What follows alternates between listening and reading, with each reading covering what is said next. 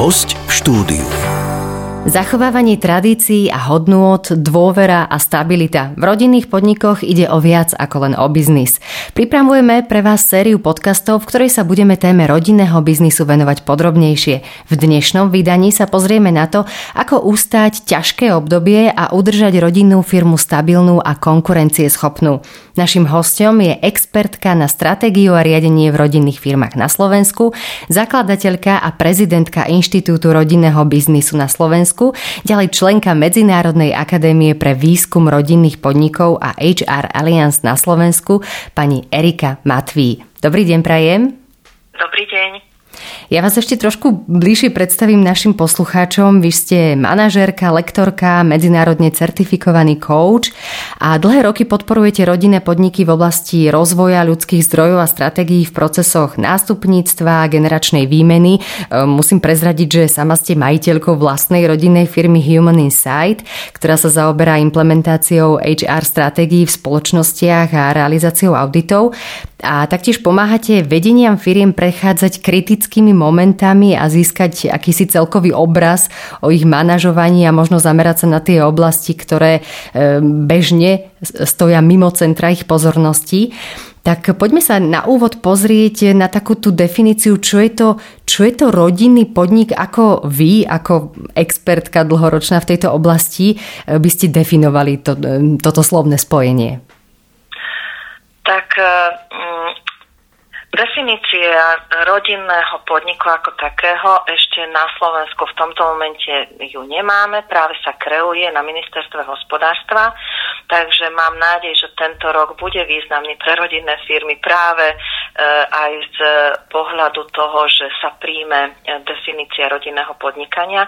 A ako ja ju vnímam, tak je to, e, pre mňa e, rodinný podnik je ten, kde e, väčšinové riadenie, aj majetok, aj manažovanie spadá pod rodinu. Môže to byť vlastník buď jeden človek, jeden člen rodiny, alebo úzko blízky, pokrvný členovia rodiny, čiže môžu to byť bratia, môžu to byť, e, môžu byť vo vzťahu e, rodič dieťa, takže, e, alebo partnery, takže, ale majú mať väčšinový vplyv na chod a riadenie firmy finančného, z manažerského, z majetkového hľadiska. Mňa celkom prekvapila informácia, že 80% slovenského trhu tvoria rodinné podniky a naozaj je to takto stále, že môžeme povedať, že ten rodinný biznis na Slovensku je tak povediať na vzostupe, alebo tých 80% to už je akože ústup? tak uh, toto sú čísla, ktoré priniesol pán Oravec na septembrovom kongrese rodinných firiem, ktoré som organizovala a e, e, hýbeme sa vlastne v číslach okolo 70%, 72-80, je to veľké číslo, ale mňa neprekvapuje. Čiže ja osobne si myslím, že mať rodinný biznis, rodinnú firmu je čoraz atraktívnejšie na Slovensku sa to kreuje vlastne vo svojej podstate 30 rokov, odkedy bola revolúcia, tak tam sa to hodne znovu otvorilo, lebo však predtým tiež sme mali veľa rodinných podnikov a socializmus priniesol svoje dary aj v tom, že rodinné podniky sa potom nejako uh, zastavili a neboli. No a teraz od tých, e, tých 90 rokov vlastne e, je to atraktívna časť e, práce a vytvárania firiem, lenže my sme nevedeli na Slovensku o tom, že vytvárame rodinné podniky, keď sme, keď vlastne majiteľia, súčasní majiteľia rodinných firiem zakladali svoje firmy s bratmi, s otcami alebo sami. A takže, takže ja osobne si myslím, že toto je pre pre firmy teraz posledných 5-6 rokov taká ako keby značka, ktorá im dáva taký šmrnc, punt. Niektorí zakladajú rodinné firmy len teraz a chcú vyslovene hovoria, chcem mať rodinnú firmu, chcem mať tam tú značku. A, a to mne je veľmi sympatické, veľmi sa mi to páči. Takže odpoveď na vašu otázku, či je v zostupe alebo práve v ústupe, neviem vám povedať, lebo tie štatistiky máme aj tu na Slovensku dosť slabé a, a nemáme o tom až taký prehľad, aký by sme mali mať. Takže mám nádej, že, že sa tomu začneme všetci venovať e, o mnoho, o mnoho intenzívnejšie, tak jak si to problematika aj samotné rodinné firmy zaslúžia. V každom prípade určite by bolo dobré, aby sme aj chceli takéto firmy zakladať, chceli takéto firmy podporovať a možno aj ako um, zákazníci takéto firmy si vyberať na spoluprácu, uh, keďže dáva to pridanú hodnotu celému nášmu hrubému domácemu produktu a, a skrátka má to ešte aj iné určite benefity, ktoré môže to priniesť celej krajine a nielen tým jednotlivcom v rámci rodinných firiem. Dalo by sa povedať, že sú nejaké možno typy typické odvetvia pre slovenský rodinný biznis? Dá sa povedať, že v ktorých um, možno remeslách alebo službách alebo um, v takýchto, v akom druhu, druhu podnikania prekvita ten rodinný biznis na Slovensku? No, toto je výborná otázka. Musím vám povedať, že budem na ňou rozmýšľať a ináč sa na to budem teraz dívať, lebo nikdy som sa takýmito očami na, na to ne, nepozerala, lebo naozaj uh, ro, klienti a uh, moji klienti a firmy, s ktorými sa stretávam, uh, tak sú z, zo všelijakých možných odvetví, aké si viete predstaviť. Uh, ja, ja som naozaj šťastný človek, že sa stretávam s toľkými rôznorodými ľuďmi, inšpirujúcimi ľuďmi, inšpirujúcimi firmami, ale aj, aj remeslami.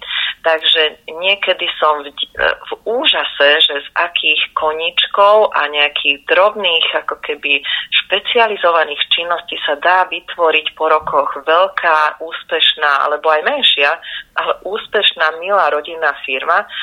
A a je to spektrum od odvetví, ale keď, keď sa ma naozaj na to pýtate, teraz ako tom hovorím, rozmýšľam veľmi, tak myslím si, že to strojárstvo je u nás také celkom silné a tým, že mm-hmm. automotív posledných x rokov je u nás veľmi silný, tak tie rodinné firmy sú častokrát sú, sú dodávateľmi, spolupracujúcimi s partnerskými firmami pre tie veľké automotív firmy a tam je veľká veľké, veľ, veľká skupina rodinných firiem. Takže taký na prvý, prvý hod by som možno mohla povedať, že, že tia, toto strojárenstvo vo všetkých od, odvetviach si viete predstaviť, od vyrábania nejakého prášku až po vyrábanie nejakých skrutiek a, a čokoľvek strojov, tak to áno. A posledné roky veľmi to farmárčenie a produkty z domácej ako keby chovu a, a z tej prírody a tak ďalej začali tiež byť veľmi, veľmi silné. Veľmi sa z toho teším. Krásne. Krás, krásne odvetvie. Takže, ale ďakujem za otázku. Budem, budem nad tým rozmýšľať, budem sa na to dívať ináč, keď už teraz budem chodiť po Slovensku, po tých firmách. tak potom počase môžeme urobiť zase ďalší rozhovor a možno o, o nejaký čas zhrnutie, ako sa to vyvíja s rodinným biznisom na Slovensku. Dobre, dohodnuté, OK. Jedna vec je, eh, keď niekto úspešne rozbehne rodinný biznis, druhá vec je aj odovzdať to ďalším generáciám. Zrejme nestačí iba povedať synu, raz to tu po mne prevezmeš a musíš a toto je tvoja firma. Eh, ja viem, že vy máte celú akadémiu nástupcov a nedá sa to asi veľmi zjednodušiť do krátkej odpovede, ale čo by ste mohli e, prezradiť? Aké sú možno také základné veci, čomu sa vyvarovať, aby, aby sme odovzdali úspešnú firmu ďalej svojim nástupcom a možno ako to v nich nenásilne budovať ten vzťah k tej rodinnej firme? Toto je veľká téma, lebo častokrát, keď sa stretávam s rodinnými firmami, tak každý majiteľ, skoro každý, nemôžem povedať, že z desiatich 10, ale z desiatich 9 určite túži odozdať e, svojim deťom alebo svojej rodine rodinnú firmu. No a k tomu dieťa nemá vzťah, neinklinuje k tej danej k tomu danému odvetviu, tak e, e, tam začínajú vznikať veľké otázniky a, a začína to častokrát e, tam sa štartujú rôzne, rôzne nedorozumenia, ako keby nesplnené očakávania tých rodičov, ale aj detí. A deti sa cítia byť častokrát emocionálne manipulované, prinútené na to, aby prevzali rodinné podniky rodičov, aj keď k tomu nemajú vzťah a vyštudovali všeobecný smer, napríklad ekonomickú e, fakultu alebo školu, a, ale rodič tak veľmi túži potom, aby to ostalo v rodine a prevzal to syn alebo dcéra, že nevedome, podlinkovo, e, vlastne e, emočne ako keby manipulujú tie deti na to, že to musia prevziať. A deti nevždy majú e, silu povedať rodičom, že to nechcú, aby tú stratégiu nastavovali ináč, aby sa pozreli na to, že či neexistujú aj iné riešenia. A e, môžu prijať to, že prevezmú, e, prevezmú po rodičoch rodinný biznis, ale môžu to robiť z racionálneho hľadiska, lebo však rodinná firma, otec doteraz s mamou im zabezpečili finančný komfort, danú úroveň bytia a života, tak e, otec veľmi chce, aby som to urobil, tak to urobím, ale keď e, rodičia začnú odchádzať z tohto života, tak je veľká pravdepodobnosť, že dieťa ostane samé s rozhodnutím, buď sa naučí fungovať v tej firme a bude ju držať líniuho ďalej, alebo sa rozhodne ináč už ako keby v úvodovkách poza chrbát rodičov. Takže e, to, čo my odporúčame e, majiteľom robiť, je naozaj sa pýtať, s rešpektom na odpoveď detí, že či majú záujem zotrvať vo firme a že či ich to baví a zaujíma. Keď áno, tak možno by to mohli spojiť s vysokou školou, aby to dieťa dostalo nejaký, nejaký odborný background. A mm-hmm. A, a čo je dôležité, aby dieťa hneď po skončení štúdiu ne, ako prvé zamestnanie nemalo rodinnú firmu, ale aby išlo niekde na dva roky získavať skúsenosti niekde inde, aby si zažilo iné manažovanie, iný spôsob práce, iné štruktúry, iné systémy a až potom nech sa rozhodne, že či chce vstúpiť do rodinnej firmy.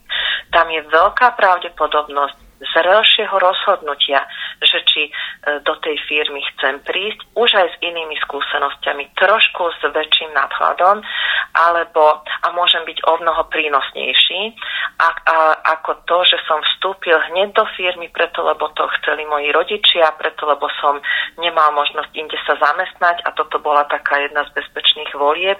Čiže vidíte sama, že ako o tom hovorím, sú to úplne iné emočné a postojové mm-hmm. nastavenia ako v prvej fáze. Tým pádom aj to rozhodnutie preziať tú firmu, budovať ju ďalej, a mať k nej vzťah a, a, a to DNA viesť ďalej je úplne na inej platforme ako, ako e, vtedy, keď, keď e, som v takej komfortnej zóne a urobím preto, lebo to moji rodičia chcú. Takže troška dlhšia odpoveď, ako možno ste, možno ste chcela, ale tí, ktorí sa už vlastne rozhodnú v tej rodinnej firme byť, tak na to sme vlastne spúšťame vôbec historicky prvýkrát Akadémiu nástupcov na Slovensku, mm-hmm. kde sa venujeme len nástupcom a v deviatich témach vlastne im dávame taký veľmi odborný vhľad a background na, na strategické plánovanie, na riešenie konfliktov, na, na, na marketing, na financie a tak ďalej v rodinných podnikoch, lebo rodinné podniky prinášajú v týchto oblastiach svoje špecifika. Takže mm takže ja, tak. Ja som veľmi rada, že napriek tomu, že tá téma je naozaj veľmi obšírna, takže ste nám aspoň trošku poodhalili e, z toho, čo aj vy odporúčate e, rodinným, rodinným firmám, ako teda udržať tú ich rodinnú tradíciu a e, v zásade je veľmi dôležité teda, aby netlačili rodičia na pílu, ako sa hovorí, a aby dôverovali svojim deťom a, a udržovali si taký ten otvorený dialog aj v rámci tohto, že či chcú nasledovať, alebo či sa chcú vydať inou cestou. E, poďme sa pozrieť na taký ďalší tiež možno fenomén a, a síce, že aj niekedy na oko silný majiteľ rodinnej firmy sa môže aj určite v súvislosti s aktuálnou situáciou a, a aktuálnou e, celosvetovou v podstate pandémiou a krízou e, vysporadovať s pocitmi osamelosti a opustenosti. V akom, v akom zmysle povedzte nám a, a možno tiež tak, že čo by ste odporúčili ako z toho začarovaného kruhu von? Áno, tak mm, keď sme sa my dve rozprávali, tak ste sa aj opýtala, že ako je to možné, však majú svoju rodinu. A áno, áno, ono to, každý, kto je majiteľ firmy, či rodinnej, či nerodinnej, tak e, vnútorne môže môže zápasiť e, e, naozaj s takým pocitom osamelosti z rôznych dôvodov. A mnohí majiteľia, s ktorými sa rozprávam, aj mi hovoria, že oni vo svojej podstate e, sú so svojimi emóciami, myšlienkami, pocitmi osamelí, lebo, lebo nevedia vždy, že čo môžu a, a, alebo s čím môžu sa na koho obrátiť, lebo, a teraz tam vymenujem rôzne dôvody aj keď je tam rodina, je to rodinná firma, častokrát majiteľia e, neprinášajú svoj vnútorný problém alebo ten vnútorný konflikt alebo stres, ktorý riešia v hlave z rôznych dôvodov. Častokrát je to z dôvodov láskavosti k partnerovi, k tej manželke, e, že nebudem ju tým zaťažovať. E, aj tak má toho dosť. Ak majú ešte rodinné problémy, e, tie rodiny napríklad musia sa starať o, o starších rodičov, majú postihnuté deti alebo zdravotne akékoľvek chorlavé deti alebo malinké deti alebo čokoľvek, hej, mm-hmm. tak ten majiteľ sa rozhodne neprináša tie svoje vnútorné ako keby problémy do rodiny, lebo nechce tým partnerku zaťažovať, alebo preto, lebo vie, ako to partnerka prežíva a nechce ju tým zaťažovať, alebo potom z iného pohľadu, z dominantného, čo by mi už len ona poradila, keď nie je v tej branži, však nerobí v tej firme, je tam veľa tých však. Keď sa teda pozrieme na to, že prečo sa cítia osamelí z iných dôvodov, napríklad e, tí, ktorí sú majiteľia firiem, všetci ostatní, aj keď pracujú v rodinných firmách, ich blízki, známi, kamaráti a tak ďalej, sú to vlastne častokrát ich podriadení, čiže nechcú o všetkom sa s nimi ako keby rozprávať, radiť a nechcú prezrádzať mnohé svoje ako keby nespokojnosti. Ehm, frčia častokrát na domnenkách, že čo si o mne budú myslieť, ehm, nebudú chcieť už potom so mnou robiť, alebo zneužijú to proti mne a tak ďalej. Ukradnú mi ten nápad, zradia ma. Tá zrada a to, že to pro, použijú proti mne, sú veľmi silným vnútorným spúšťačom na to, že sa tí ľudia uzatvárajú a riešia riešia si to sami so sebou a tým pádom sa e, samozrejme cyklujú tí mhm. majiteľi mm-hmm. alebo tí ľudia vo svojich vnútorných myšlienkach a naozaj sa cítia byť osameli. Ak e, máme mm, partnerov, kamarátov, kde sa už vybudovala po rokoch nejaká dôvera, že ten môj kamoš má inú rodinnú firmu alebo inú firmu, nemusí to byť rodinná a môže byť približne rovnako veľká alebo dobre sa mi s ním e, komunikuje. A ak sa ho opýtam, je celkom otvorený, že mi odpovie, lebo majiteľia sa pýtajú, a koľko si zarobila, ako si to urobila a tak ďalej, ale tie odpovede sú také na poli, ako keby odpovede, čiže nie, neprezrádzajú si navzájom mm-hmm. veci, len si ako keby odporúčajú. Ak máme takýchto partnerov, ktorých ich máme radi a nesklamali sme sa v nich, tak rozprávajme sa o tom. Rozhovory nie vnútorné, ale smerom von e, s ľuďmi, ktorých máme radi a im dôverujeme a nemusia byť branže, nemusia byť podnikatelia, nemusia mať firmy, tak e, to veľmi pomáha proti tej osamelosti, lebo e, ak sa s niekým rozprávam a ma niekto počúva a mi rozumie a potvrdzuje mi, že rozumie mi. Vieš čo, čítal som toto, prináša mi ako keby svoje e, znalosti, e, čo, čo, čomu sa on venuje, alebo čo počul a, a otvára mi e, ako keby iné cesty, kde ja som sa ešte ako majiteľ nedostal, lebo nemôžem mať na všetko dosah, na všetky informácie, na všetky portály a tak ďalej. Mm-hmm. Môže to veľmi, veľmi pomôcť. Moje odporúčanie znie jednoducho, ale vám musím povedať, že je veľmi ťažké. A to, a to je naozaj vyberte si dvoch e, ľudí, ktorým dôverujete, vytvorte takú pre seba takú alianciu dôverníkov, s ktorými sa budete rozprávať a otvárať sa, že a poviete si, teraz mám fakt ako na toto nervy, teraz fakt mám obavu, či neprídem o firmu. Fakt mám obavu, že čo s tým urobím ďalej, fakt neviem, čo mám robiť. A e, takýchto situáciách naozaj v tomto momente preč s hrdosťou, že doteraz som budoval firmu, e, však som si vždy poradil, čo si neporadím aj, aj s týmto. Daj, daj, dať to preč a obráťte sa na odborníkov. Preto sú to odborníci. Oni sú odborníci, tí majiteľia rodinných firm v vlastnom fachu, preto sa na nich obraciame. Napriek tomu, že sme šikovní, múdri e, ľudia vo svojich oblastiach. Ale keď, e, keď sa chcem opýtať a chcem počuť iný názor, alebo môžem dostať jednu dobrú otázku na to, aby ma z toho môjho marazmu a tej osamelosti vyťahol, tak to urobme. Takže moje, moje odporúčanie je, začníme si vytvárať aliancie dôverných ľudí okolo seba, kde sa začnem otvárať a začnem o tých veciach ho, e, rozprávať. Nahlas. Vnútorné monológy nepomáhajú. Práve naopak. Netreba si to teda nechávať len pre seba na svojich vlastných pleciach, ale e, ako sa hovorí, človek rastie delením a aj delením sa o problémy môže rásť a prísť na iné myšlienky a samozrejme aj na iné riešenia tých svojich problémov, ktoré sa zdajú práve v tej osamelosti možno neriešiteľné.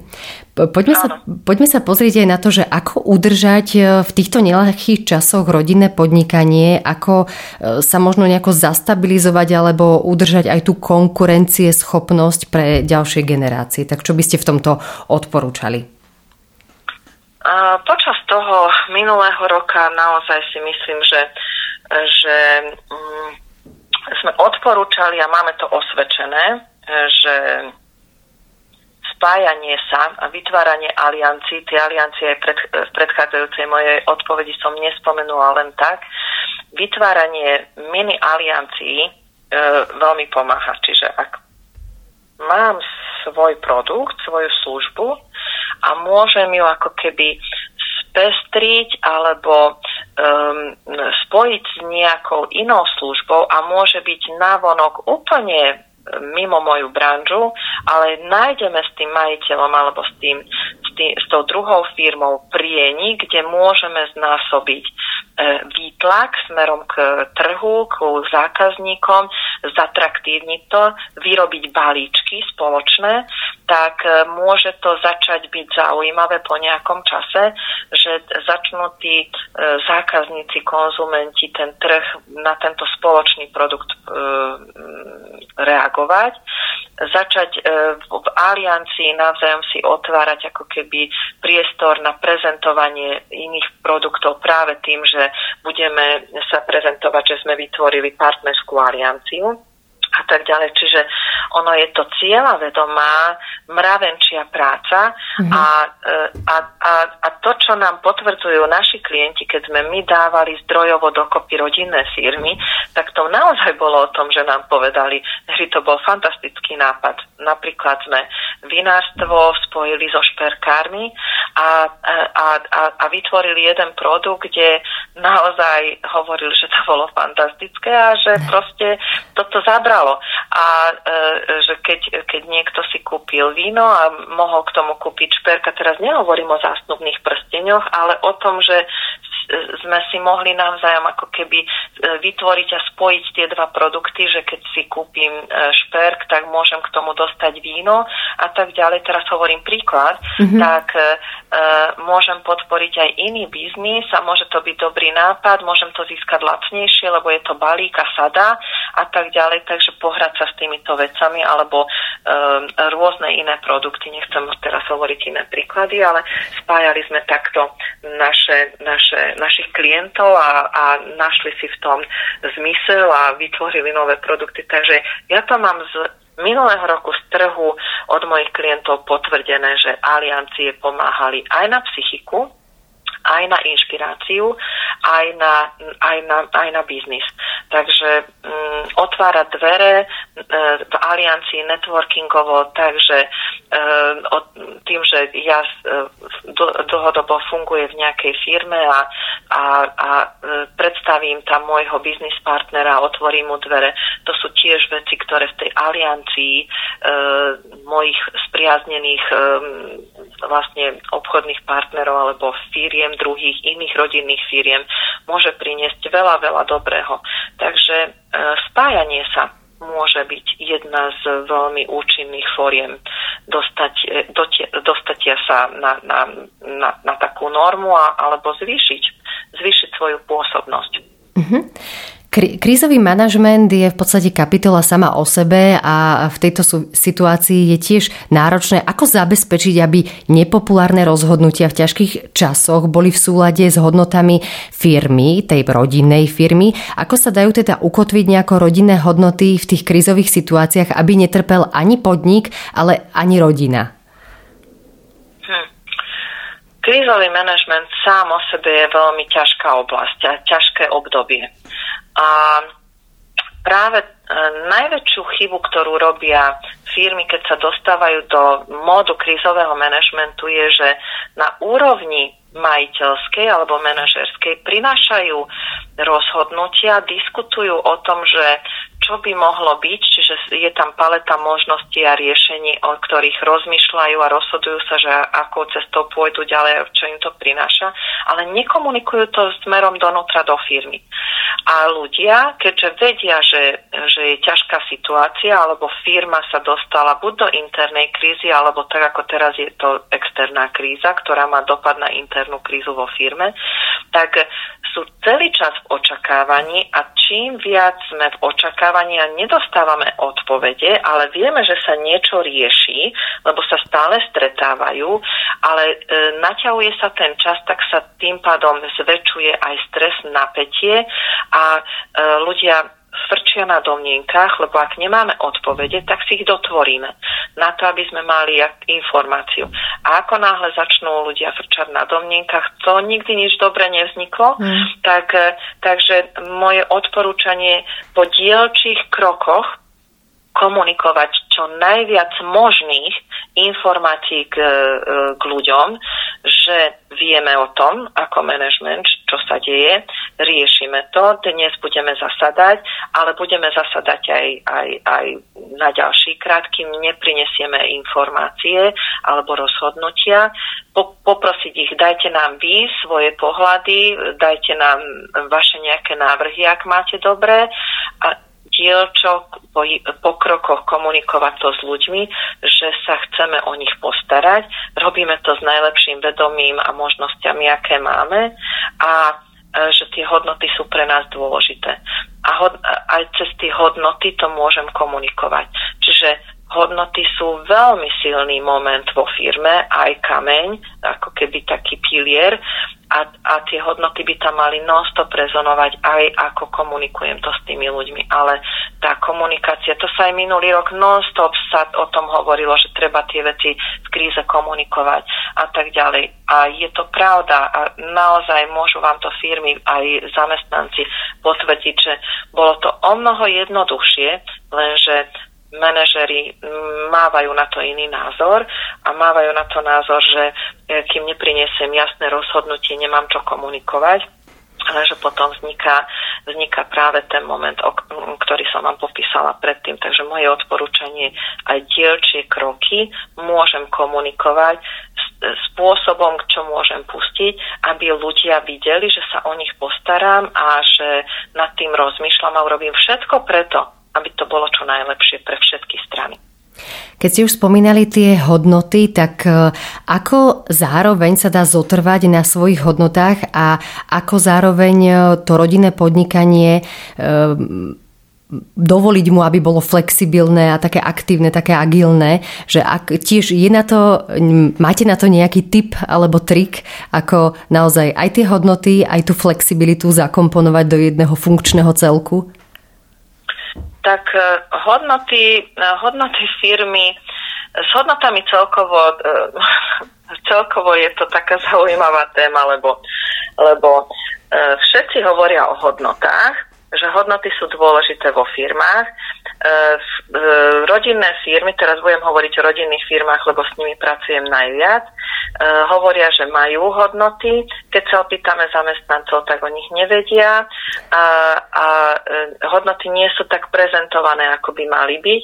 Tým pádom sa vraciam k vašej otázke, eh, že ak mám hodnoty, o ktorých viem len ja, ako majiteľ firmy, tak potom ťažko mi je to komunikovať cez hodnoty, ktoré by mali poznať aj zamestnanci, že tým firma žije, tak aby sa zachovali. Čiže prvý krok, ktorý musia rodinné firmy urobiť, je, že mali by dať vedieť, na akých hodnotách je založená firma, čo je pre majiteľa, pre rodinu e, dôležité a kľúčové a začať to žiť keď to začne firma žiť, tak potom viem aj v krízových situáciách úplne iným spôsobom komunikovať ťažké veci, keď uh, viem, cez aké hodnoty to mám komunikovať. Lebo tie hodnoty sú vždy krásne.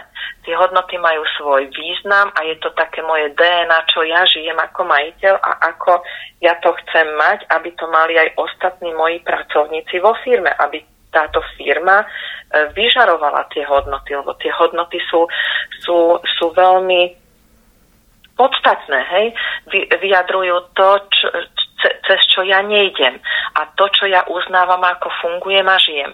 Čiže uh, s tými hodnotami je jedine takýto problém, že síce sa o nich hovorí, ale málo firiem to žije. A keď to nežije, tak potom ťažko viem v krízovej situácii sa začať ako keby obháňať hodnotami, uh, keď moji zamestnanci ani nie celkom vedia, aké hodnoty má majiteľa firma. Uh, byť flexibilný je uh, úplne, že, že veľkým trendom v súčasnosti byť flexibilný na trhu a rodinné firmy to vedia, že, že musia uh, agilne a flexibilne reagovať na procesy, na, na, na zmeny. Takže uh, ja osobne si myslím, že minulý rok e, som mohla vidieť v priamom prenose s mojimi klientmi, s rodinnými firmami, že naozaj veľmi flexibilne, veľmi flexibilne reagovali na situácie a veľmi um, ako keby vedeli dobre podchytiť, uh, podchytiť uh, prvú najväčšiu krízovú situáciu, ktorú si mohli zažiť vôbec vo svojom podnikaní a to bola tá pandémia. Takže ja neviem, či som vám odpovedala na otázku, ale v zásade tá otázka sa skladá, ona je veľká téma, Áno, áno. Ag, agilné riadenie je teraz veľmi trendy a e, sa o tom rozpráva a málo kto vie, čo to znamená a nie je to také jednoduché zaviesť agilné riadenie. Flexibilitu ja vnímam, že sú rodinné firmy nesmierne flexibilné, lebo musia byť a, a, a, a hodnoty sú veľká téma. Hodnoty sú veľká téma, ktorá, ktorá si zaslúžia jednu reláciu, lebo to nie je úplne tak, jak sa o tom píše, hovorí a číta. Takže a zároveň si myslím, že je to nesmierne dôležité, mm, aby o tom majiteľia začali rozmýšľať aj ináč, e, ináč ich mať ako len o tom hovoriť, že ich máme, lebo, lebo všetci hovoria, že by sme mali mať hodnoty, tak ich majme. Takže, takže tak k tým hodnotám. Áno, ono, aspoň z tohto podcastu by si určite mohli e, ľudia, či už pracujú v rodinných firmách alebo v iných, zobrať k srdcu e, to, že treba sa zamyslieť nad tým, či vieme, aké hodnoty má naša firma, aké vyznáva, či aj ja ako zamestnanec alebo ja ako majiteľ ich, ich viem vymenovať a či sú pre mňa také dôležité. Ak teda sú, tak treba naozaj si dať záležať na tom, aby o tých hodnotách vedeli všetci členovia firmy, nie len teda ten majiteľ a najvyšší manažment, ale pri dodržiavaní naozaj, aby všetci mali o nich vedomosť. Čiže možno aj kríza je, pri, e, možno aj kríza je práve priestorom na to zamyslieť sa nad tým a prekopať to, či vieme o svojich hodnotách alebo nie. Áno, určite, lebo cez hodnoty, ak firma žije hodnoty, tak, e, lebo to je o žití, nie len vedieť ich. Lebo ak viem, že aké má firma hodnoty a tie hodnoty, e, my odporúčame teče hodnot mať.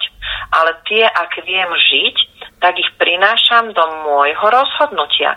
Čiže ak viem, že mojou, mojou e, silnou hodnotou je napríklad odbornosť, alebo dajme taká, že, že mm, áno, odbornosť, tak a toto žijeme vo firme, čiže takých si vyberám ľudí, tak pristupujem k informáciám, tak prinášam také aj rozhodnutia. To znamená, že, že ukazujem fi, vo firme ľuďom to, že nikdy nepôjdem do spolupráce s firmou, ktorá ponúka lacné produkty, ale nie je až taká dobrá vo svojom fachu, ale keďže mne môže priniesť finančný zisk, lebo je lacná, tak pôjdem s ňou do spolupráce. No tak táto hodnota mi to nikdy toto rozhodnutie nedo, nedovolí.